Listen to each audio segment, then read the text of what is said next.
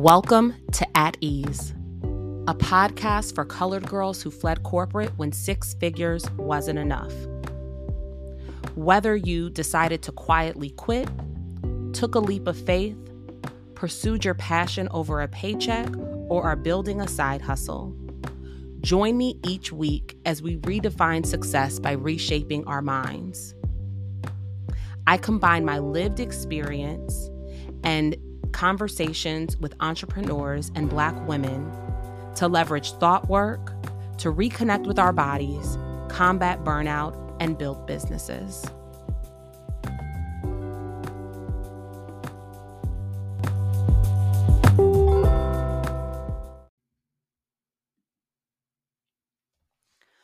Welcome to At Ease for colored girls who fled corporate when six figures wasn't enough.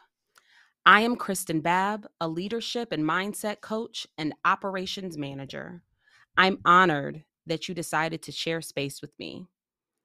I know time is a limited resource, and unlike money, it is one of the things we can't get back.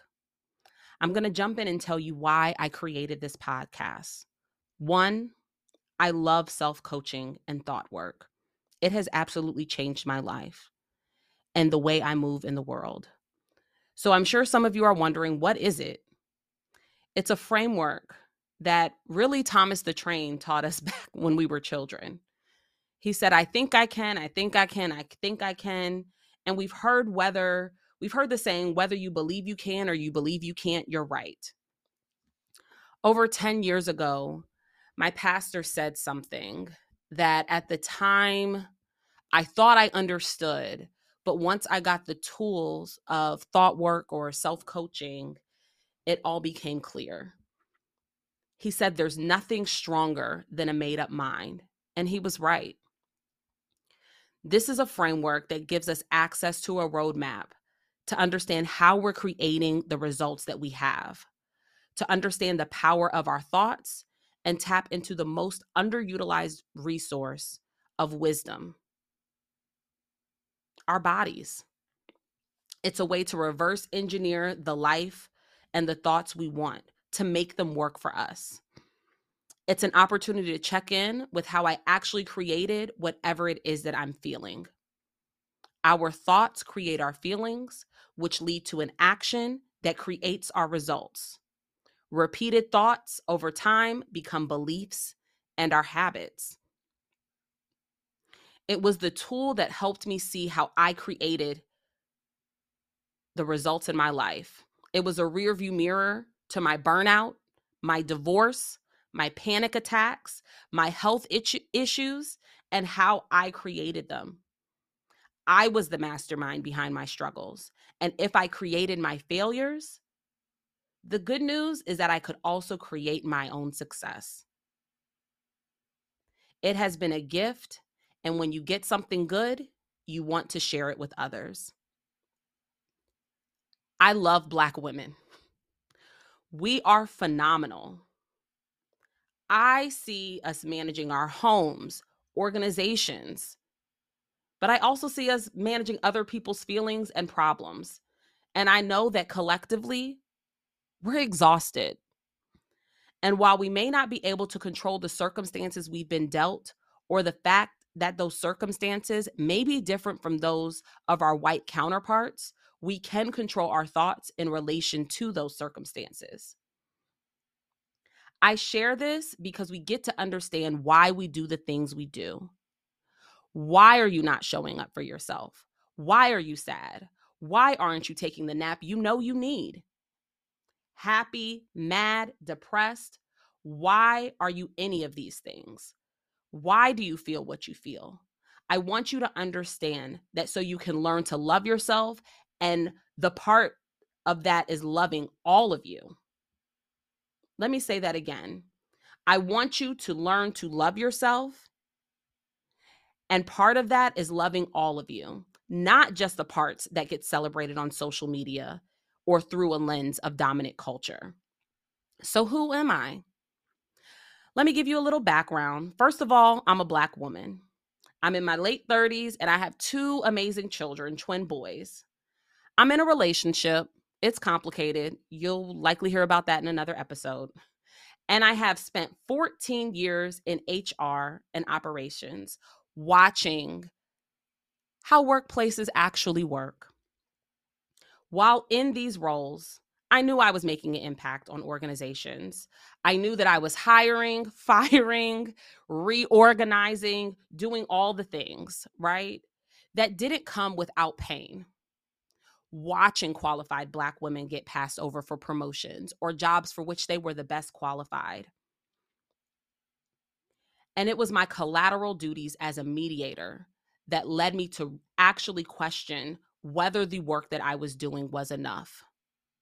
Even though I spoke up in rooms, even though I spoke out on policies that were that I believed to be discriminatory, it was that work as a mediator that gave me a behind the scenes view at really what was happening in our workplaces. For four years, I had a front row seat to underlying conflict.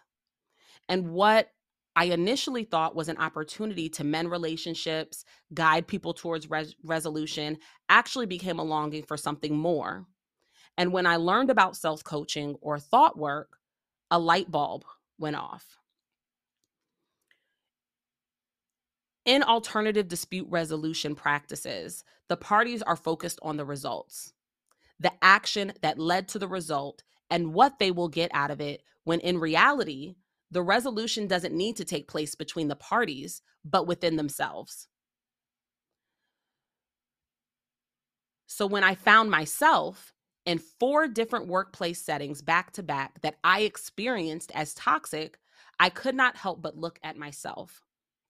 I could not control the circumstances, such as, again, watching Black women being passed over for jobs because they weren't deemed professional enough, or the leaders who yelled and cursed or withheld workplace benefits such as remote work, flexible work schedules, and awards. But I could control my thoughts and how I felt in those circumstances. And that's what I found through thought work. And I understood it was my perception, it was the story that I was creating. Some people are master storytellers. I think some of us have mastered the art of story making. The stories that I knew I was consciously and unconsciously creating. Those stories were creating more struggle and more strife for me. This is not a tool to beat our, beat ourselves up, but it's an opportunity to approach life with curiosity and compassion. When I understood that I was able to take my power back, I applied it to my work, with my relationships, and that's why it's even possible for me to be in a relationship today. I applied it in my business, with my clients, family members, friends, my children, neighbors, and even strangers in the grocery store. Why should you listen to this podcast? I want us to understand it is our minds that give us value.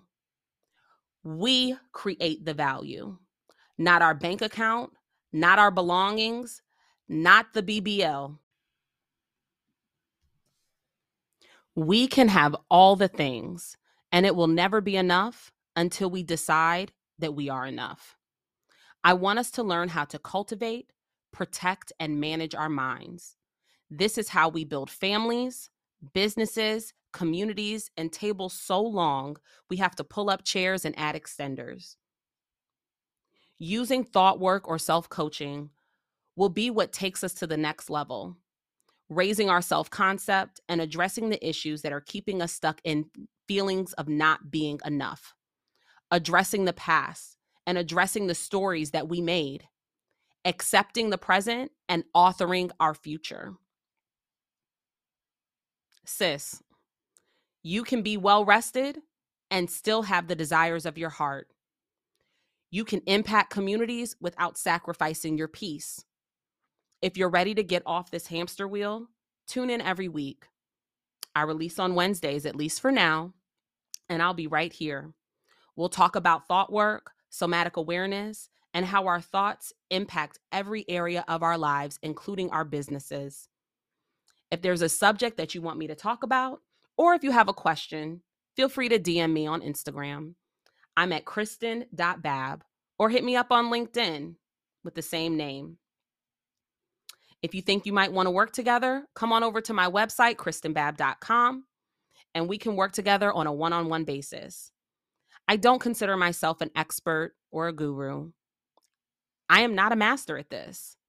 I am constantly learning and growing, just like you, doing the work to manage my mind. I hope you decide to take this journey with me. And if you do, I will see you next week. Thanks. Bye.